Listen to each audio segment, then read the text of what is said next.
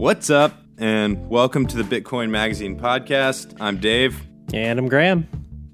You know how we know we've just went through a bull run, right? How? Mainstream media, they're poking their little heads back in, asking everybody, what, what's, what's this Bitcoin thing? Huh? What is a cryptocurrency? Did you see uh, last week's episode of 60 Minutes? Uh, I saw a clip of it. Let's let's actually play it really quick. There's no actual coin. That is true. That is something that trips I people know this up. is a dumb question, but No, I can't no. get past that. It took me a little while too. I'm so antiquated, I can't imagine things that do not have a physical component. It's really abstract for a lot of Don't people. patronize me. So, Anderson Cooper's side, the question on everybody's mind right now is what pulled Bitcoin out of the bear market? Realistically, there's never one thing that makes Bitcoin's price rise or fall, right? No, can't be. no. I mean, It's too complicated. it's way too complicated, and the mainstream media always wants to focus on one narrative and one answer for one problem. Uh, very, very focused. Uh, Bitcoin. There are several reasons that could be driving the price up, and today we wanted to focus on arguably one of the biggest reasons that's been fueling the recent bull run. Of course, we're talking about the US China trade war, which could continue to affect the price for years to come. For several administrations from now, To help us wrap our heads around this, we're joined by Jeffrey Tucker, an economics writer who's written several books. He's going to help us understand what impact the US China trade conflict might have on the Bitcoin price. But first, let's take a quick look at the news.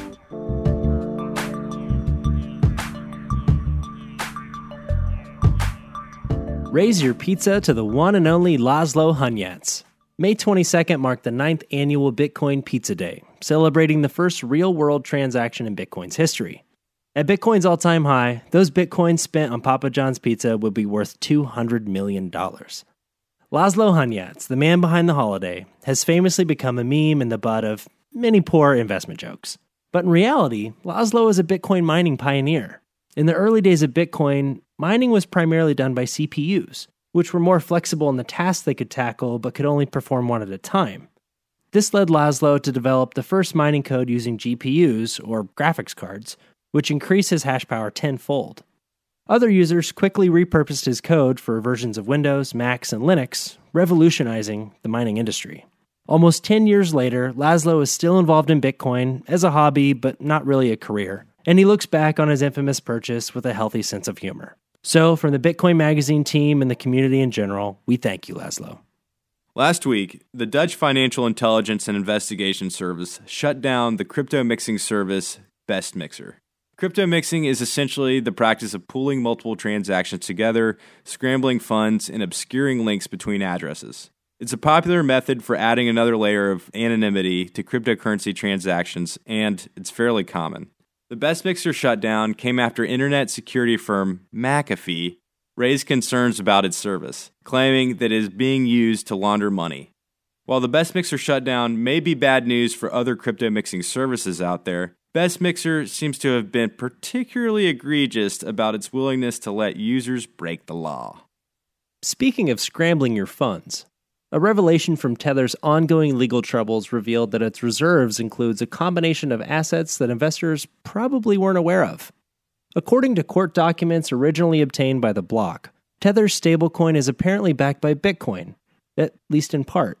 In theory, Tether is supposed to maintain stable value because it's backed by the US dollar. Originally, it claimed that every Tether token was backed by $1 in reserve. Earlier this year, it changed that backing to include loans. In a testimony included in Tether's ongoing dispute with the New York Attorney General's office, legal counsel revealed that Tether has used some of its reserve funds to invest in Bitcoin, among other instruments. Using stablecoin reserves to invest in an asset as volatile as Bitcoin appears to defeat the purpose, but hey, we're not blaming anyone for buying Bitcoin. And if you've been fascinated enough by Bitcoin's volatility lately, you might also like to know what Ron Paul thinks. Last week in New York, Bitcoin Magazine's Colin Harper talked with the retired libertarian politician Ron Paul about gold, cryptocurrencies, and why the US dollar could self destruct. During the interview, Paul admitted that his interest in cryptocurrency comes from recognizing the need for alternative assets in a free marketplace. Paul went on to say the more successful cryptocurrencies are, the more the federal government will want to be involved. and that banning cryptocurrencies could be done as a last ditch effort to save the US dollar. An outspoken privacy advocate and critic of the US federal government's fiscal policies, Paul was preaching sound money well before most of us were even born.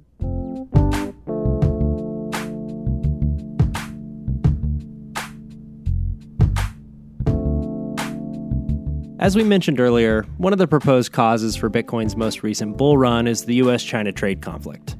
This geopolitical event falls in line with the idea of Bitcoin's use as a global financial safe haven.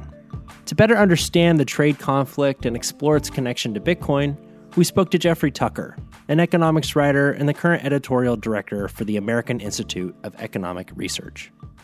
You know risk taking and, and and competition and the magic and mystery of the, the price system the coordination across borders and all over the world you know that all come down to reduce to the chicken fingers that you're eating. You know it's that is to me amazing and i can't stop telling that story. It, it enraptured me from the time i was you know 20 years old and it still does today. That's jeffrey. He's been covering the us-china trade conflict since it first began in early 2018 his libertarian leaning economic views have also made him a strong advocate for cryptocurrency. Here he is again. If you think of Bitcoin as a kind of the new gold, it's actually an improvement over gold in the sense that it doesn't take up space and it doesn't weigh anything. So when I realized it was actually an improvement over gold, I began to think, you know, it's possible that uh, that crypto uh, could become a new safe haven because we always need one.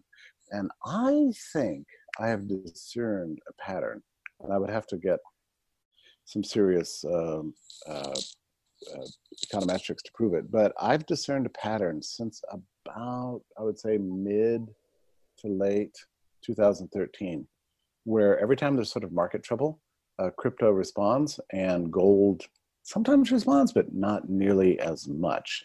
So I think that there has been a change in market psychology around the world that hardly anybody has commented upon.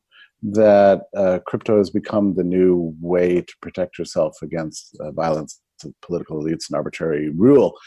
And it's not just here. It's it's in China, it's in Malaysia, it's in Latin America, it's all over the world. So this is a really cool kind of global resistance movement um, in, in a sense, and it's and it's happening through economics and finance. And what are some of the better known events that trouble markets? Well, you know, when liquidity problems, you know, appear in the banking system where suddenly you can't you can't get loans and the and the you know the banking system seems to be under pressure or it's to some extent broken um, uh, where trading relationships uh, break down and supply chains are disrupted where there's rumors of a large bank been unable to you know uh, meet its its obligations when there's talk of a new regulatory regime that's going to make it more difficult for us to engage each other. I mean all these kind of events tend to trigger more interest in crypto. And i'm not one of these to the moon guys. Like i actually think that crypto has a price and it's the right price whatever it is right now. But uh, the demand for this technology tends to rise when there's political trouble. I, I, think we've started to see that happening. At first, I thought I was imagining it, right? Like in 2013, I started to think, well, maybe, maybe I'm just making this up, you know. But I have seen it so often, and more recently, like this this bump that we've seen, actually this extraordinary bump we've seen in the markets. I think is probably nobody can prove this a direct reflection of the fact that uh, U.S. regime is is completely and wholly dedicated to fomenting a global trade uh, war, and and the demand for crypto has just gone through the roof. I mean, I think it was underpriced for the last year and a half. I mean, the the this this bear market was actually quite devastating, and it really kind of rattled everybody. You know, you guys are you're kind of a crypto oriented podcast, you know what it was like for the last year and a half. I mean, people have just been glum and just depressed and oh my God, I can't believe we expanded the business so much. What were we thinking? Twenty thousand dollars is unsustainable. We're not ready for this technology. And when's this when's the when's the winter going to end? Is it April? Is it September? Is it December? You know, it just kept going on and on. And it was miserable. And then I think I think the markets just needed um, a good reason to correct. And Trump's trade war just provoked that, gave us that reason. Taking a few steps back, can you just give us a rudimentary understanding of the US China trade war? Yeah, yeah, yeah. So first of all, anybody who's been raised in the post-war period has come to believe that the one true thing is that trade should be free and the, and the trade barriers should be low and the tariffs should be low and we should have more economic integration and and that's the doctrine in the name of the Father, Son, and the Holy Spirit. That's the end of the story. Amen. We are going to have free trade forever, and that's the way history works. And and there was a massive consensus all over the world. And then in July 2015, I was hanging out in Vegas at a, at a dumb conference, and Trump spoke. And I heard this guy speak, and I thought, oh my God, this guy does not understand the division of labor. He thinks that all production should be national. And he thinks that anything that's not national is actually uh, downward pressure on the GDP. And the way a country becomes great is by promoting autarky. I mean, it was weird because it's, it's just completely contradicts everything Adam Smith taught us and, and Ricardo and every every economist for like hundreds and hundreds of years actually has believed in free trade. And this guy didn't get it. I mean, like it was not. But there's a couple levels to it. One is that a protectionist regime is is almost always dictatorial. It increases the power of the executive, and Donald Trump knows loves nothing better than that. But it was also like this weird, strange intellectual failing that he had. Like he just couldn't grok it. And so I wrote about it immediately. In fact, just this morning, I reread an article I wrote of July of 2015. I mean, I would be really happy to reread the sections on all this stuff, but I warned that okay, it might be true that Trump is an authoritarian racist. It might be true. All the terrible things that everybody says about him might be true. But actually, the overwhelming truth about him is that he is a mercantilist, autarkist, protectionist, and that he imagines himself to be the CEO of this country, and that he's going to run this country like a business, his own private business, and he's going to vertically and horizontally integrate all production under his control. And I warned about this in 2015. I said, "You, you think he's going to liberate us? This could destroy everything you love and disrupt the world economy and lead to war." I mean, I, I just flat out said it. So this is a catastrophe in the making. And everybody was against me. I mean it was just the i, I got so i got trolled so hard. I mean thousands upon thousands tens of thousands of angry tweets and bitterness and hatred. I mean like i've never experienced anything like it. I mean i went to freedom fest the next year and i gave a big speech against donald trump. I said you know you you, you think he's going to liberate you? He's going to raise your taxes. He's going to increase oppression. is going to he's going to limit your travel and uh, wreck the worldwide division of labor, and you will suffer.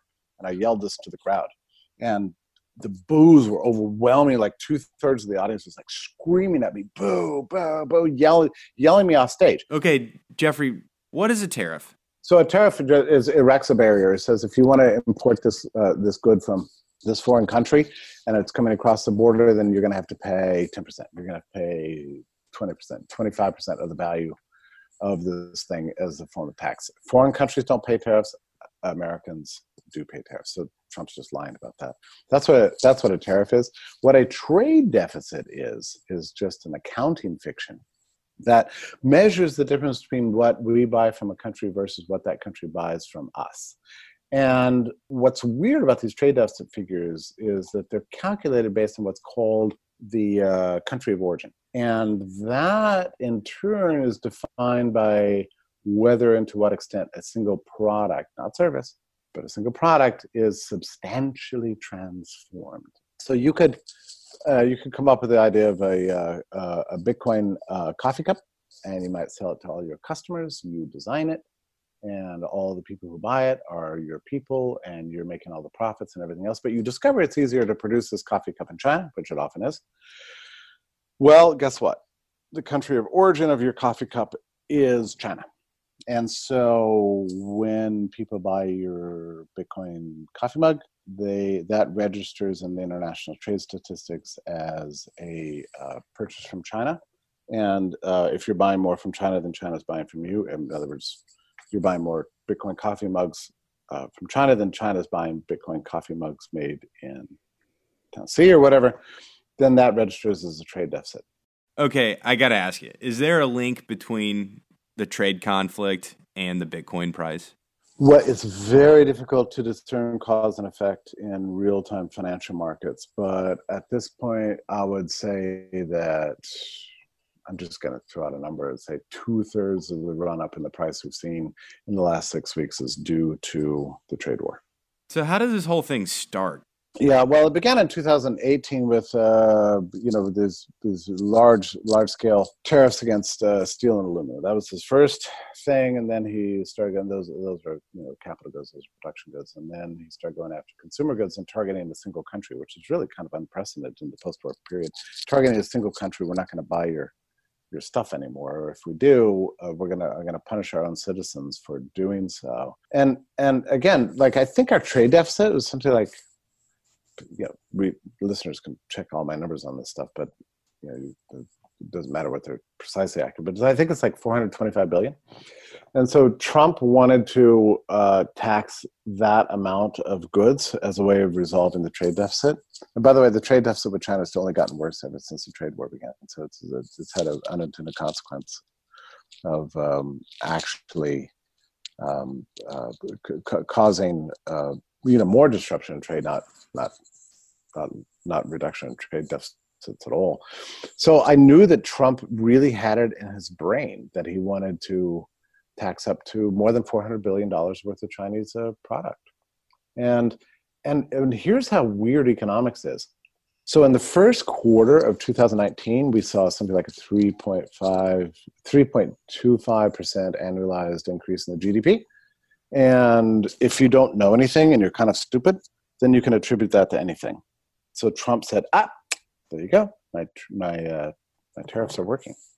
So he thinks that he caused, he caused increase in uh, productivity in the first quarter because of his tariffs. It's, it's, it's, it's madness. It's utter, utter madness. Do you think we're anywhere close to finding a resolution on this? Well, so this is where I completely disagree with many, many commentators. Everybody's assuming that Trump wants some kind of deal.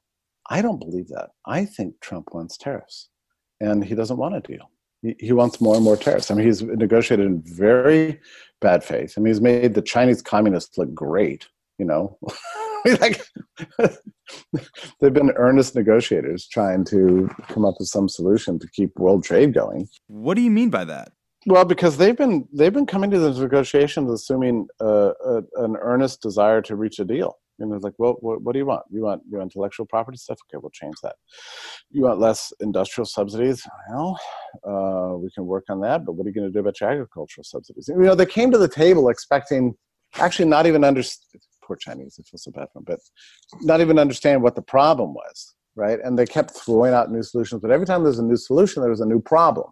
Yeah, but what about your enterprise special economic zones you've got? That's really unfair and when our companies come to your country isn't it wrong that you uh, uh, uh, you let your companies negotiate deals that involve the stealing of IP and and wait, your intellectual property laws are terrible, especially on pharmaceuticals, because you have this great exemption for medicinal herbs that are ancient Chinese secrets and so on.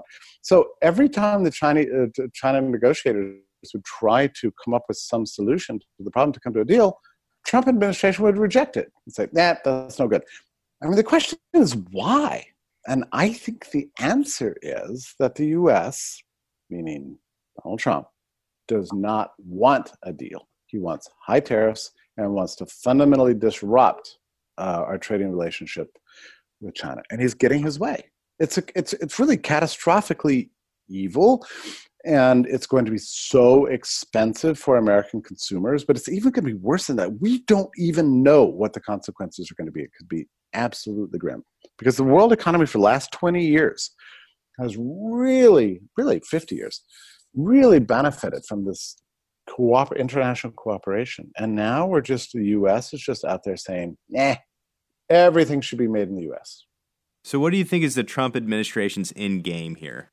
The end game is high, high, high, high tariffs, which he thinks he can drive all production of everything into the United States borders. That's his end game. And it's extremely terrifying because it will absolutely impoverish us. It really will. If he gets his full agenda through, it's going to be a catastrophe. We've not seen anything like this, anything remotely like this since um, 1930 Smoot-Hawley tariffs. But, and they were 40, uh, 45%, but they pertain to not that many goods, right? These tariffs that Trump's doing pertains to everything. Like just look around you and see how many things are made with uh, multinational uh, cooperation uh, that are they're inclusive of Chinese uh, production. I mean, every everything around you is going to be disrupted. Supply chains, the costs are going to rise, prices are going to rise. We don't have enough work. Uh, People divert, workers are going to be diverted from this industry to that industry. Repairing the damage of the Trump administration is going to take ten years, and and actually the rep- reparations for the damage he's doing is not going to begin for another five. Okay, so what's going to be the long term impact on this? I think I think what Trump is teaching the world pertains to the, the danger of relying on politicians to make decisions for our lives. And that's going to be the lasting impact of Trump. Like the Never Trump movement is going to here's here's my actual prediction. Like after he leaves office in five years, there's going to be such wreckage, and people are going to realize just how horrible everything was that that it's going to leave at least for one generation a lasting lesson don't ever trust any one man with that much power. Um, and if you don't mind, let me just back up slightly on this question because we, like foreigners, do not understand this. Americans do not understand this. Uh, they don't understand how Trump alone could be making these decisions and having such impact on the world economy. Like, how is it possible that under a system of checks and balances and constitutions and you know limited government like we're supposed to have and so on that one person could get away with this it's a little bit circuitous like if you read the us constitution it says congress has sole power over to negotiate trade deals with foreign nations. Like wait how do we get from that to this new system? The answer is really weird. Um, after smoot-hawley in 1930 which was passed by congress um, many stakeholders in the systems of government around the world said we don't trust legislators with this power because they have abused it and they caused the Great Depression to get much, much worse. And from now on, starting in 1934, uh, going forward, uh, uh, trade will be centralized in the executive because we can. It's only the executive we can really trust to protect free trade. Is that crazy? And so that actually happened. So here we suddenly, everything is going along swimmingly, right? Every president from FDR forward has been basically about negotiating better and better deals uh, uh, and lower and lower tariffs. And you can look at the charts and see that ever since the uh, General Agreement on Tariffs and Trade of 1948, tariffs have fallen and fallen and fallen. And that's just what everybody thought the world was supposed to work like. And that's the way it was going to be. And then, whoops, the wrong guy gets in charge of the levers of power, and nobody can stop it. In the future, if Bitcoin became more widely adopted as a currency or store of value, how would a trade conflict work differently? Let's say you want to design a website, and everybody knows it's too expensive, you can't afford it. So you go to a service like Upwork, and you hire some guy in Beijing. He's like, "Oh, it's no problem. I'll do it for a tenth the price." You pay him through Upwork channels. There's no tariff. I mean, you've hired a guy in Beijing. There's no tariff. Tariffs, uh, services are not subject to tariffs because they'd be impossible to collect. Impossible to collect. Mm-hmm. So the service side, and thank God we've got such a big global service economy right now because that that is exempt from this war. The problem pertains to the goods we use: iPhones, iMacs, dishwashing detergent, candles, glassware, flatware, pictures on your wall. You know, all those things that are the physical things around us are profoundly uh, affected by this. And um, we've got now huge tariff walls uh, going up and retaliation going up. And so all this stuff's going to rise in price. I don't know how crypto will affect compliance with tariffs. However, I do know that humanity is not very good in living in cages. You know, we're birds, we want to fly. We could actually start seeing the rise of a massive global gray market in goods that will evade uh, tariff uh, compliance, and that could be fueled by uh, cryptocurrency mainly. This is what always always what happens. I mean, like if New York taxes cigarettes, you know, at 100%, what happens almost immediately? You're going to get cheaper cigarettes on the street. Suddenly they're being smuggled from New Jersey, Connecticut, Massachusetts in people's trunks and sold through alternative means, right? That's what taxes and barriers to trade always do. They inspire the creation of gray and black markets.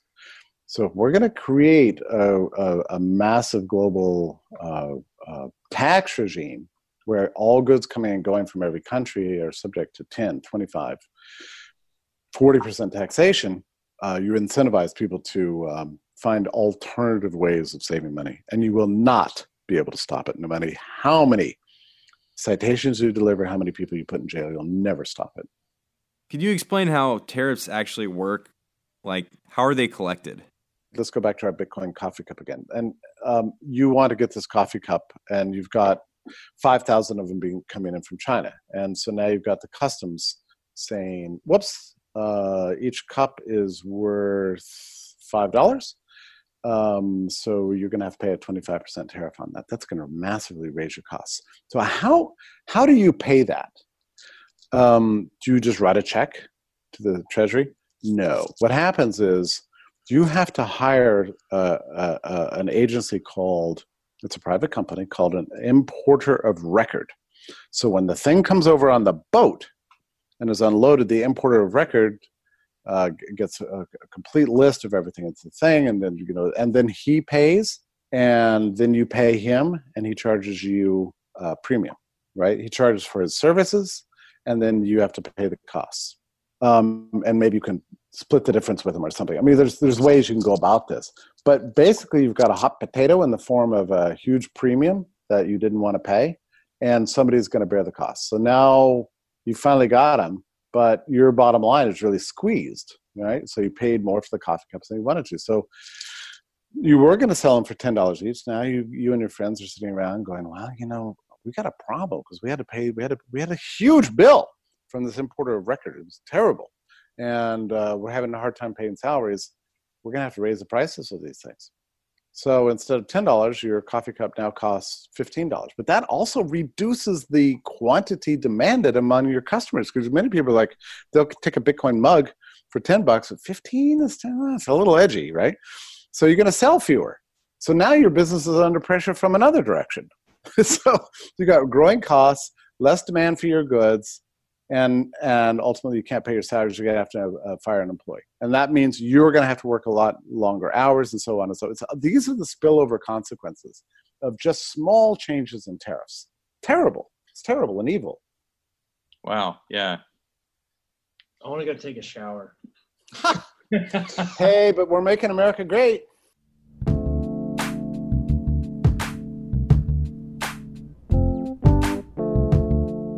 The Bitcoin Magazine podcast is a BTC Media produced podcast on the Let's Talk Bitcoin network. Stories come from articles written by Bitcoin Magazine staff, including Peter Chawaga, Colin Harper, Jimmy Key, Landon Manning, and Aaron Van Wirdum. Theme music provided by Billy Sly from the Crypto Cantina. A very special thanks to our guest Jeffrey Tucker, and of course, Satoshi Nakamoto. We are eternally grateful. Visit BitcoinMagazine.com for more in depth news, analysis, and resources about the most successful peer to peer currency, and make sure to follow us on Twitter at Bitcoin Magazine. You can find more engaging crypto podcasts over at letstalkbitcoin.com. You can follow them on Twitter at the LTB Network for all the latest episodes. Be sure to subscribe to the show on the Apple Podcast app, Spotify, or wherever else you get your podcast. And if you got the time, please leave us a review. It really helps us improve the show and reach new listeners. Again, guys, thank you for tuning in, and we'll see you next time.